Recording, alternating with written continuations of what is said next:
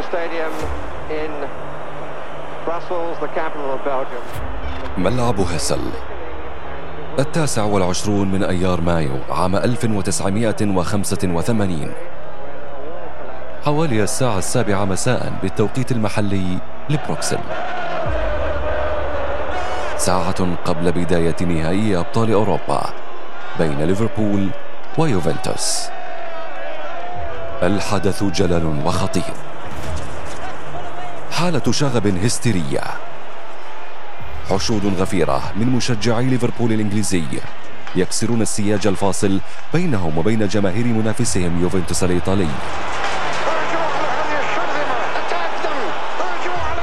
الجمهور الإيطالي يرتعب أمام المشهد. يتراجع إلى الخلف. يحصل تدافع ويسقط قتلى وجرحى.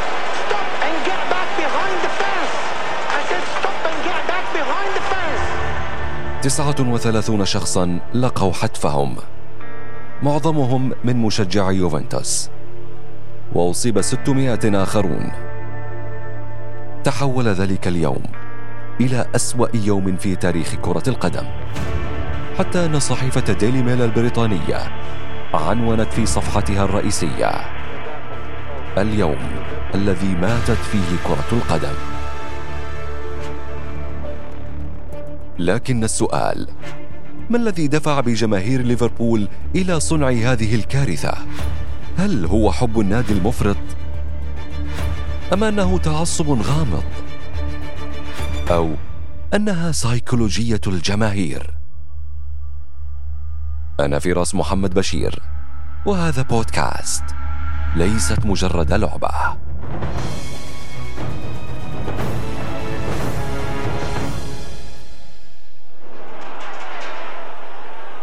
بعد تلك الساعة الأحلك في تاريخ منافسات يويفا حظر الاتحاد الأوروبي لكرة القدم جميع الأندية الإنجليزية من اللعب في المسابقات الأوروبية حتى عام 1990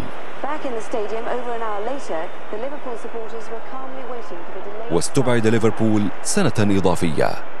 وتمت محاكمة عدد من جماهير هذا النادي الإنجليزي بتهمة القتل غير المتعمد.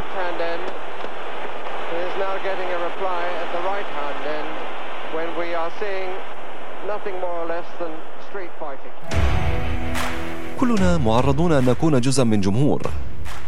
في العمل في المدرسة في الجامعة وبطبيعة الحال في الملعب.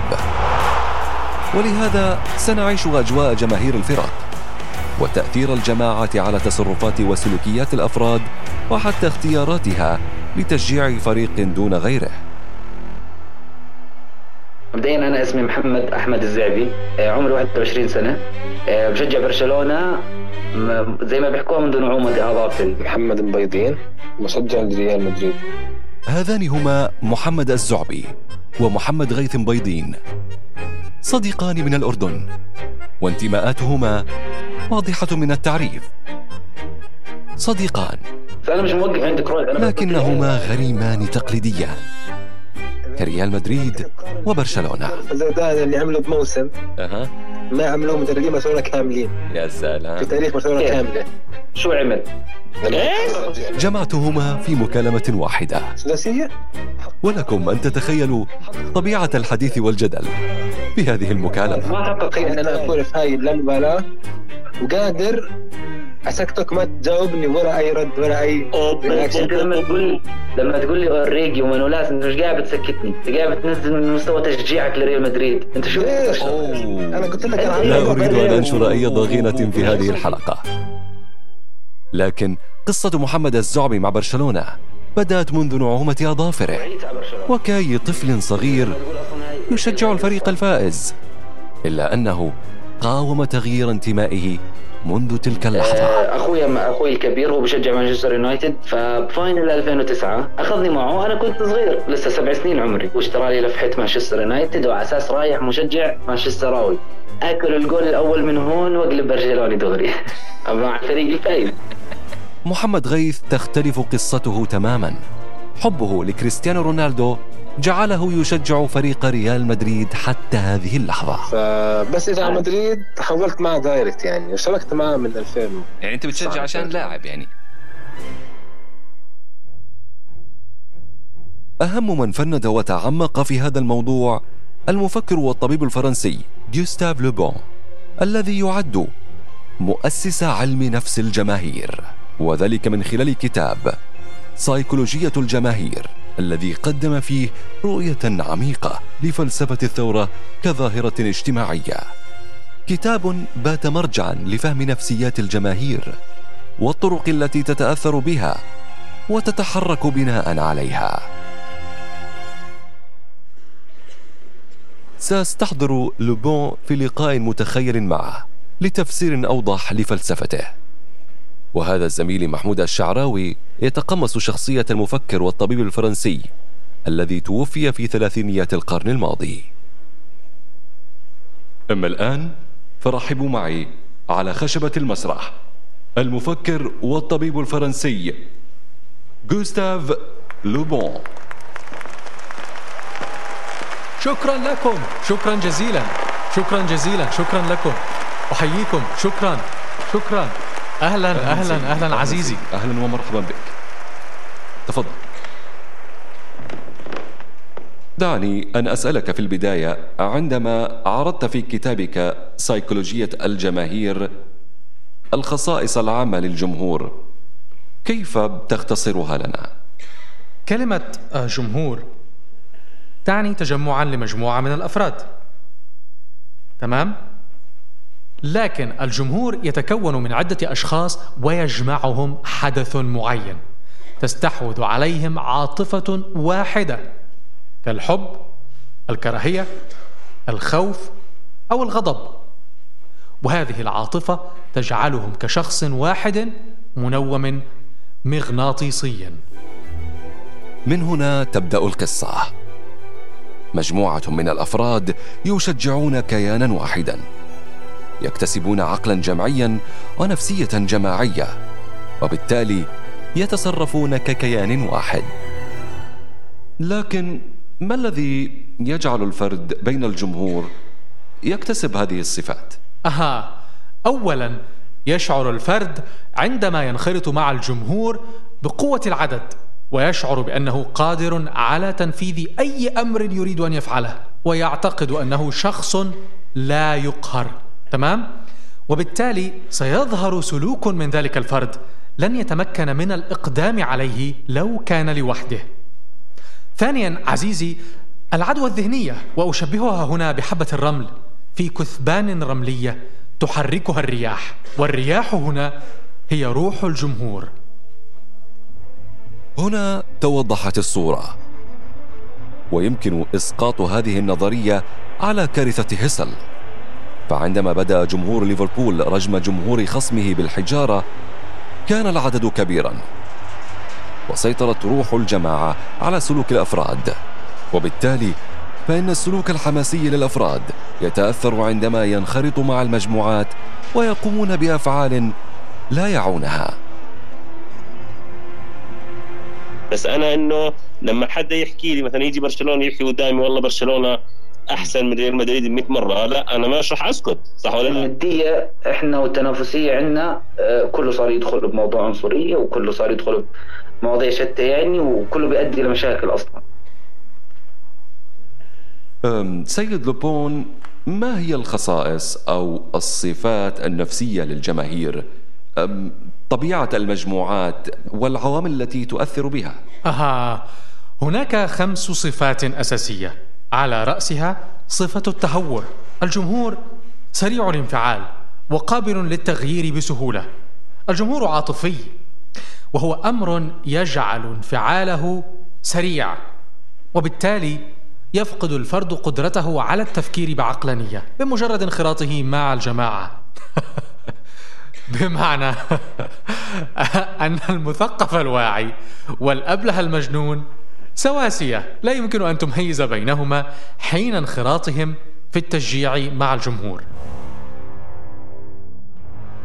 إنه لو إجيتك قلت لك محمد خذها ال 500 دولار 1000 دولار وانسى okay. وانسى تشجيعك لبرشلونة وحول على ريال مدريد. لا يعني أكيد مش مش راح مش راح أوافق. ليش ما بدك توافق؟ يا لأنه أنت بتكون بعدت سنوات كثير من عمرك وأنت قاعد بتشجع وتتحمس للفريق. إيه. والله ريمونتاد برشلونة على باريس لحد هسه بنحكي فيها وبنستمتع فيها.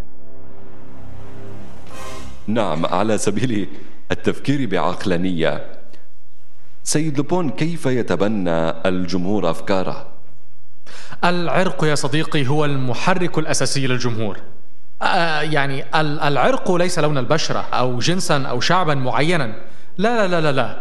بل هم الجماهير التي عاشت مع بعضها لفترة طويلة وتبنوا نفس العقائد والقوانين فأصبحوا كيانا واحدا كما أسلفت سابقا.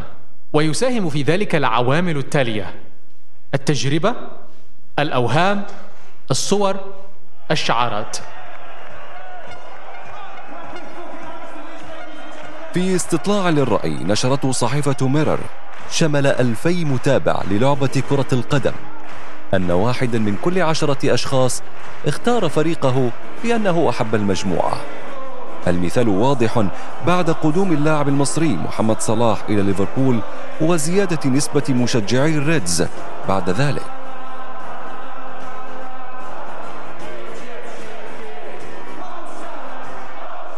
فكنت اشجع مانشستر يونايتد عشان رونالدو بس. فبس اجى على مدريد تحولت معه direct يعني واشتركت معه من 2000 يعني أنت بتشجع عشان لاعب يعني. طب بدي أسألك سؤال بالله يغيب. ليش هسه ما بتشجع النصر؟ باحثون في جامعة إنديانا الأمريكية يعتقدون أن الانتماء لفريق بعينه يندرج ضمن الروابط طويلة الأمد والقوية للغاية. ما يجعله في مكانة أحد أفراد الأسرة الذين لا يمكن الاستغناء عنهم حتى مع معرفتنا الكاملة بعيوبهم. نحن نتغاضى عن إخفاقاتهم ونتعايش مع نواقصهم فقط ليبقوا بالقرب منا. ولذلك قد نغفر للفريق خسارته ونتعايش مع الهزيمة فقط لنحافظ على ما يمثله الفريق لنا. فمن المؤكد أنك كمشجع لناد معين أو حتى متابع لأي رياضة فلا بد أنك سمعت الأناشيد والشعارات التي الفتها تلك الأندية وترددها جماهيرها بشغف كبير. الجماهير تعتمد على الخيال والعاطفة في التعاطي مع الأشياء وبالتالي فإن مجرد ترديد شعار معين أو استخدام صورة ترمز لأمجاد الماضي كفيلة بالتأثير بالجمهور في لحظات. وهنا الأمثلة واضحة في كل اناشيد الأندية. فمثلا هذا نشيد ريال مدريد. نشيد نادي ريال مدريد يقول في جزء منه التاريخ هو ما تكسبونه اليوم. هو تاريخنا العتيد. لا أحد يجاري رغبتك في الانتصار. أو نشيد برشلونة.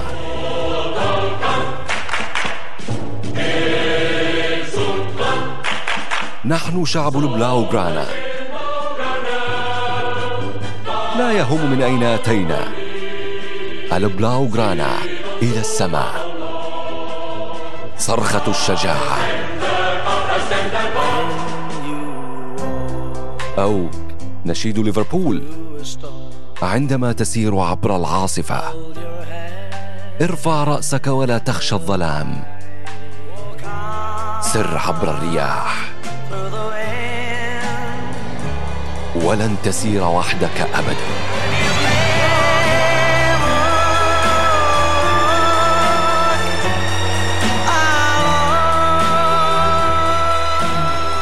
تأثر المشجعين بهذه الكلمات. وصل بهم إلى أن يجعلوا الأناشيد وصلة غنائية رئيسية في أي مناسبة حتى في حفلات زفافهم.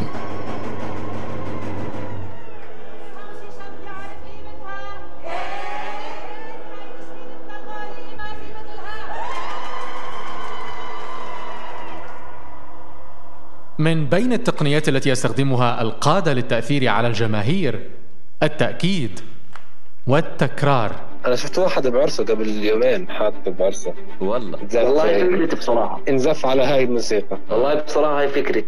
من زمان من زمان حابها حتنزف على وإن شاء الله ناوي لها والله لنزف لربما جوستاف لوبون أوضح في كتابه حالة انصهار الفرد في الجماعة. لذا علينا أن نعي لهذا الأمر.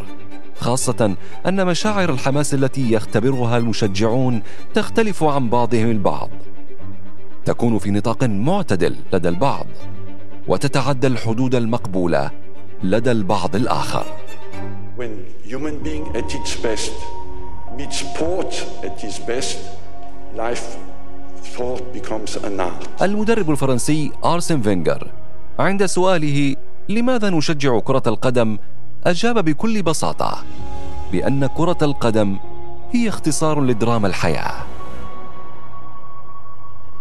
وقال جورج لويس بورخس الأديب والناقد الأرجنتيني إن الأمر حين يتعلق بالرياضة نجد أن عدد المشجعين قد يفوق عدد اللاعبين لاعتمادها على رغبة الإنسان بالتواجد في جمهور أو جماعة بالإضافة إلى الشعور القومي بالقومية والانتماء. كان هذا بودكاست. ليست مجرد لعبة. وأنا فراس محمد بشير.